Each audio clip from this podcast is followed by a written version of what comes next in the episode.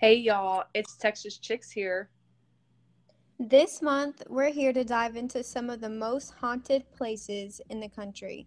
Whether it lead us down dark alleys, witchy corridors, or rooms that are ran through by ghosts, we're here to cover it. So sit back and relax and enjoy the spooky show.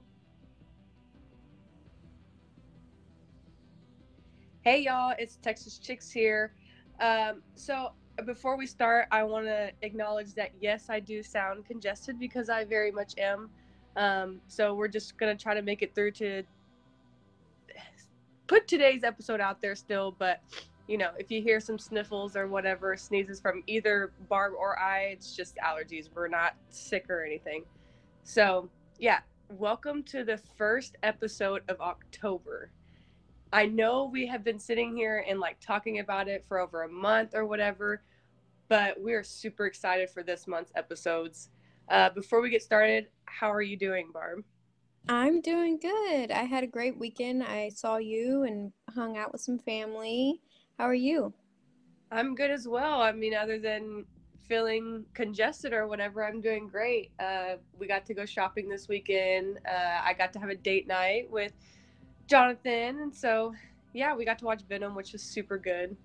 But yeah, this month we have decided to do something a little different.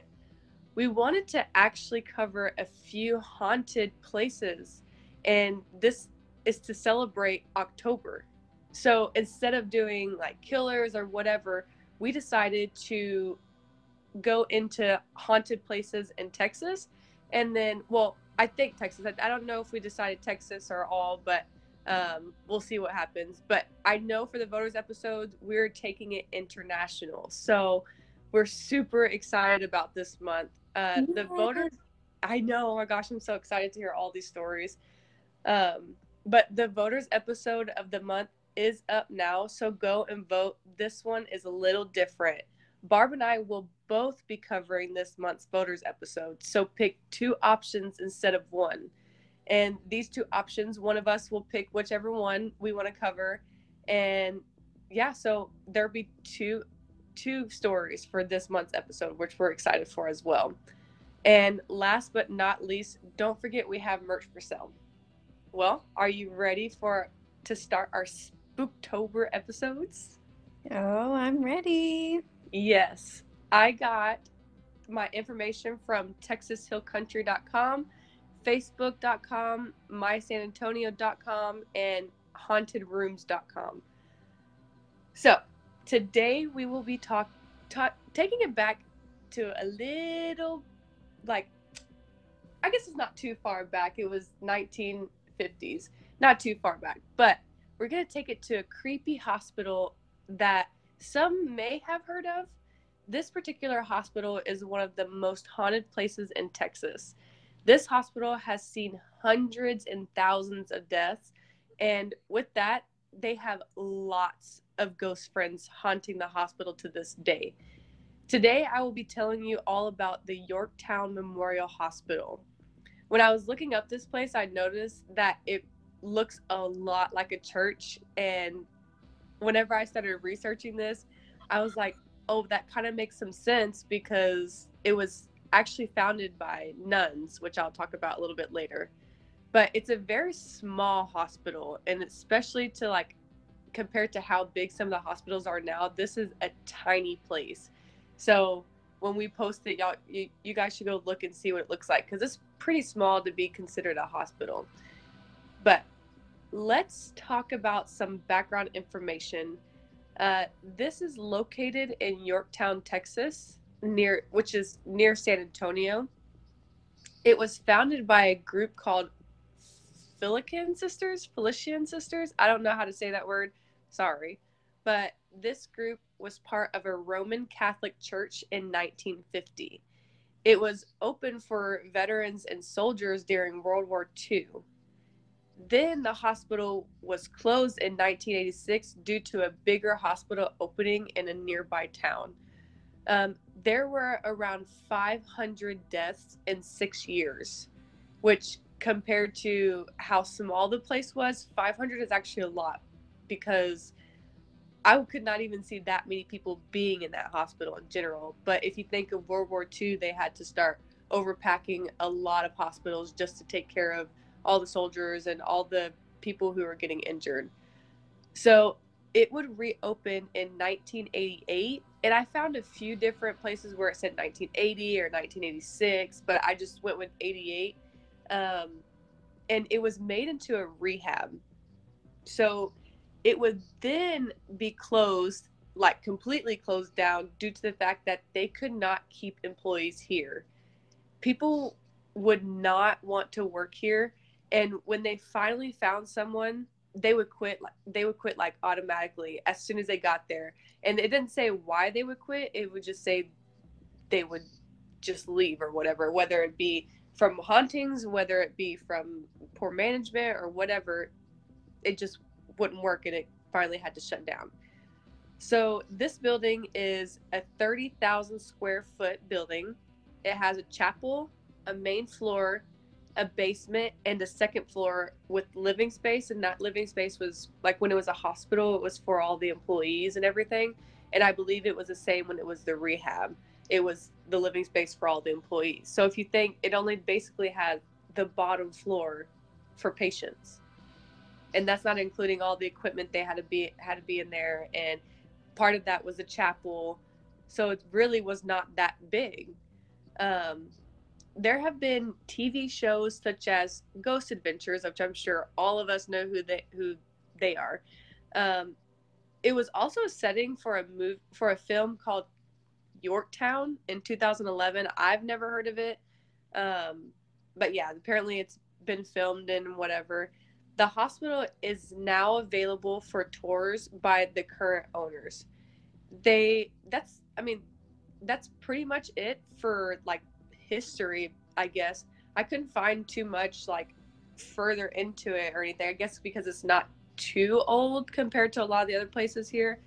But yeah, I know you want to hear all the scary about like all the scary tours or whatever, but I want to talk about the very doctor that would actually cause a lot of the deaths that happened in this hospital. There was a doctor that went by the name Dr. Nowruz- I don't know if that's right, but he was an older doctor and held the oldest medical license in Texas. So you would think like, oh, this person's experienced, like he knows what he's doing, like everything's fine. Well, don't let this fool you because he was actually a terrible person and I couldn't find like a bunch of like backstories or whatever, but I did find one that I found in multiple places. And he is only known because of how brutal he was as a doctor. But everything that he did, he apparently would say, Oh, it was an accident but I don't know about that because it seems like most of the things seem like it was too good to be true kind of accidents. I mean, like how many accidents can you have before somebody realizes, okay, it's not an accident because you keep killing people. So somebody should have like realized that. Yeah, and if you're a doctor, you should have been let go at some point after making so many accidents. Yes. But for example, he apparently slit the throat of a patient that he was supposed to be working on their thyroid, what? which is in their throat. But like, how do you just like slit their throat open and kill them? You're supposed to be one of the most experienced doctors out there. Like, how is that an accident? And you don't slit that part of the throat. The thyroid's not in the middle of the throat. Like, you would make an incision, like somewhere on the side to get access to the thyroid, or you would cause somebody to bleed out like that. Exactly, because you're so close to the carotid artery. It just yeah, it doesn't make sense, honestly. And medical things probably weren't looked into that often back then, but you could see that could have been an accident at some point, but I don't know about that because it seems a little too good to be true. But let's talk about some of the ghosts that are living there. And some say, like some that lived there and died there, and they're still there. So, This is like my favorite part, if you can't tell. Um, the first one is known as Stacy. She's really known at the hospital as being the most active ghost. When she makes herself known, she likes to show up in her room, which was the room that she used to have when before she died, and this would uh, this was on the first floor. So she is also heard playing in the basement hallways, and some say that she would roll a ball with you in those very hallways. So if you rolled a ball towards her, she would roll it back. Isn't that creepy? Yeah, that's creepy. I don't know about that. And they say that she, I think somewhere it said like she was like eight and a half years old or something like that. So she's like a child, child. Oh yeah, So- rolling ball. Yeah, that that has Yeah, to be a young ghost. Yeah, and you know, she's not hurting anybody, right? So I guess that one's fine. But next is the very nuns who opened the hospital. So of course there was probably hundreds of nuns or whatever. Not all of them died in this hospital, but the ones that did, you would think that they would be super nice and welcoming. Well, according to some guests, they were pretty violent. Guests would be would have been choked, scratched, and attacked in many different ways. Apparently, they attacked mostly people who were seen to have tattoos. So, yeah, they basically targeted people who had tattoos for some odd reason. I don't know.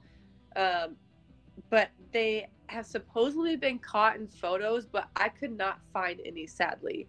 I really wanted to find some pictures where it showed like the nuns or whatever, but I guess people haven't posted. But I don't know. I think I have to see it to believe it, kind of thing. Yeah. And I'll say later about Reddit, there are a lot of people on Reddit who say like, um, like they've been burned by these nuns because they have tattoos. Like they'll get burned where their tattoos are and stuff like that. So I don't know. I still think I have to see some pictures. But the next ghost friend is Doug Richards, who is said to have been a heavy equipment mechanic who died in 1973. He is seen walking the halls, and they say that he's super, super tall and wears a white t shirt and jeans. And that's pretty much it. Like he just doesn't do anything, doesn't talk to nobody, just walks the halls and has is I guess that's how they can label him by find like saying that he wears the same things or whatever. But yeah, they don't know how he died. They don't know anything else about him. And that's if that's completely true. So then there is TJ, who was a patient when it was a rehab. Well, actually, he tried to be a patient when he was a rehab. So he went to the hospital asking for help. Well, when he tried, so apparently in the back door, the only way you could get the door open is if they opened it from the inside. And he tried to ring the doorbell in the back and he wanted to ask for help, but no one answered. And then he was found the next morning deceased on the doorsteps. So he was calling for help, trying to get them to answer, and nobody would answer him. Whether it be nobody was by the where the ringer alarmed, or somebody was asleep at the desk, or whatever it may be, he ended up dying. And people say that they see him walking the halls near the back door where he died. Oh. Yeah, isn't that so sad? Like he's there trying to get help, but literally nobody's helping him because they're too busy or overbooked or whatever. But yeah. So, last but not least, the story from the stories that I've found about the hospital, this is actually going to be a double homicide. So, in this one it was it was a little confusing because they didn't have names or anything, so I kind of named them myself. But there was a love triangle happening between two employees and a patient or a nurse and two patients, but no one knows for sure. So either way, it was three people. But, anyways, two of them who we will name Sarah and Tom were caught by the third one, who we will name Jim. And let's just say Jim did not react in a nice and mannerly way. Jim would take a knife and stab his lover, who is believed to be Sarah, multiple times and kill her. Then Tom would fight back against Jim and take the knife out of Jim's hands. And then he would take Jim's knife and stab him and end up killing Jim. So Tom was the only one left that was living. So Jim killed Sarah and Tom killed Jim. So that's how it was like confusing and it kept saying like, oh, this person or person one did it to person two and I was like, okay, look, we're just gonna name them. Yeah. A little more easier that way. But apparently the very same blood that was on the walls from these two murders is still there. So the person who runs the building right now said that they took samples of the blood and said it was tested and it came back as human blood. And of course, I'm sure they can't test like if it's exactly those same people's blood because you'd have to have their blood in the system or whatever. But isn't that super creepy that there's still human blood on the walls there? Yeah. But I mean, I guess it adds to the tourist attraction. Yeah, that's true. They can charge more money now that they have human blood on the walls, I guess. Yeah, like definitely people want to go like go and see that, you know. yeah, for sure. But that was just a little bit of a background of the ghosts and that are that are all known to walk the same halls they did in their previous lives. But let's go into I I said some stories, but I really could only find one without having to pick and choose what I wanted to write about. But there have been many reports of talking dolls, which that's like I'm already not going there because I don't like dolls. They're not my thing. But there was talk talking dolls and then there was glowing red eyes. So some people would see random glowing red eyes and some people would hear talking dolls and I'm just not here for either of those. So I think don't sign me up for this one. But there have been so many ghost encounters that it is said that pretty much every person that went in on the tour had seen something or witnessed the paranormal.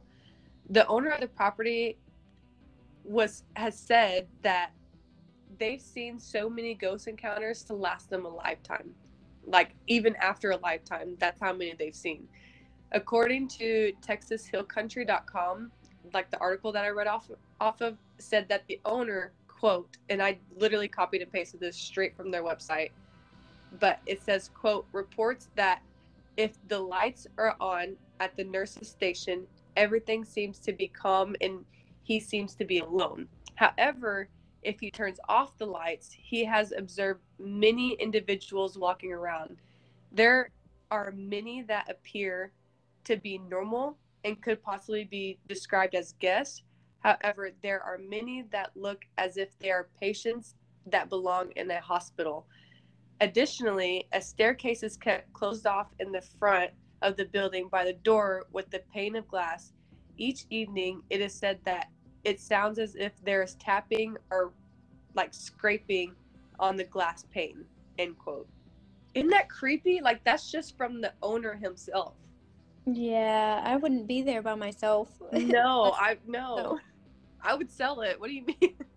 Well, I would keep it because you probably he probably makes really good money, but like I wouldn't hang out around there. Like that wouldn't be somewhere I'm like, oh, okay, I'm gonna go there tonight, see how it's going. Yeah, Either it's like checking on you ghostesses or whatever. yeah, no, no, thank you, no. But that is the story of just the caretaker. Imagine all of the guests who have toured.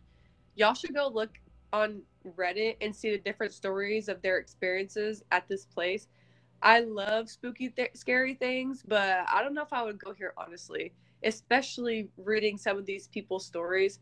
And I like I wanted to tell their stories, but I wanted to tell their stories without taking out like different details of their story but some of them are so long that it's it would last us forever on here but i really want y'all to go and look on reddit and read their stories and then you would see like why it's so spooky but the hospital is closed to the public and you can only book tours to be able to actually go on the premises i believe you can book them book it by messaging their facebook page called yorktown memorial hospital but yeah, that's pretty much everything about today's spooky episode. What did you think about it, Barb? I thought it was good, and I actually haven't heard of this place. And I'm not the one that will go and tour it because I'm a firm believer in taking away negativity and like Mhm. negative vibes and negative spirits. And I don't want to bring that home with me. So I'm just going to talk about it, but I'm not going to do it. I will live through other people's experiences. I'm perfectly Exactly. fine sitting here on my couch like I'm doing now. Yes, and guys, if you are like into that type of stuff and you really go and tour one of these places that we are going to cover this month, or you have been somewhere that maybe we didn't cover, freaking tell us about it because we Yes. will talk about y'all over the podcast. You just never know, yeah, maybe you could come tell us the story on the podcast yourself. So right? let us know. But yeah, But yeah. I, was- I don't know. We're not the same person. But no. Y'all tune in to Barb's episode on Thursday to get yet another spooky episode. Follow us and tell us what y'all think on Facebook at Texas Chicks Who Talk Murder, Twitter at Texas Chicks Who with the number one, and Instagram at Texas Chicks Who Talk Murder with no spaces. Or you can even email us at tcwtm2021 at gmail.com. Also, please stay out of dark places and watch your back because you never know who's lurking. Bye. Bye.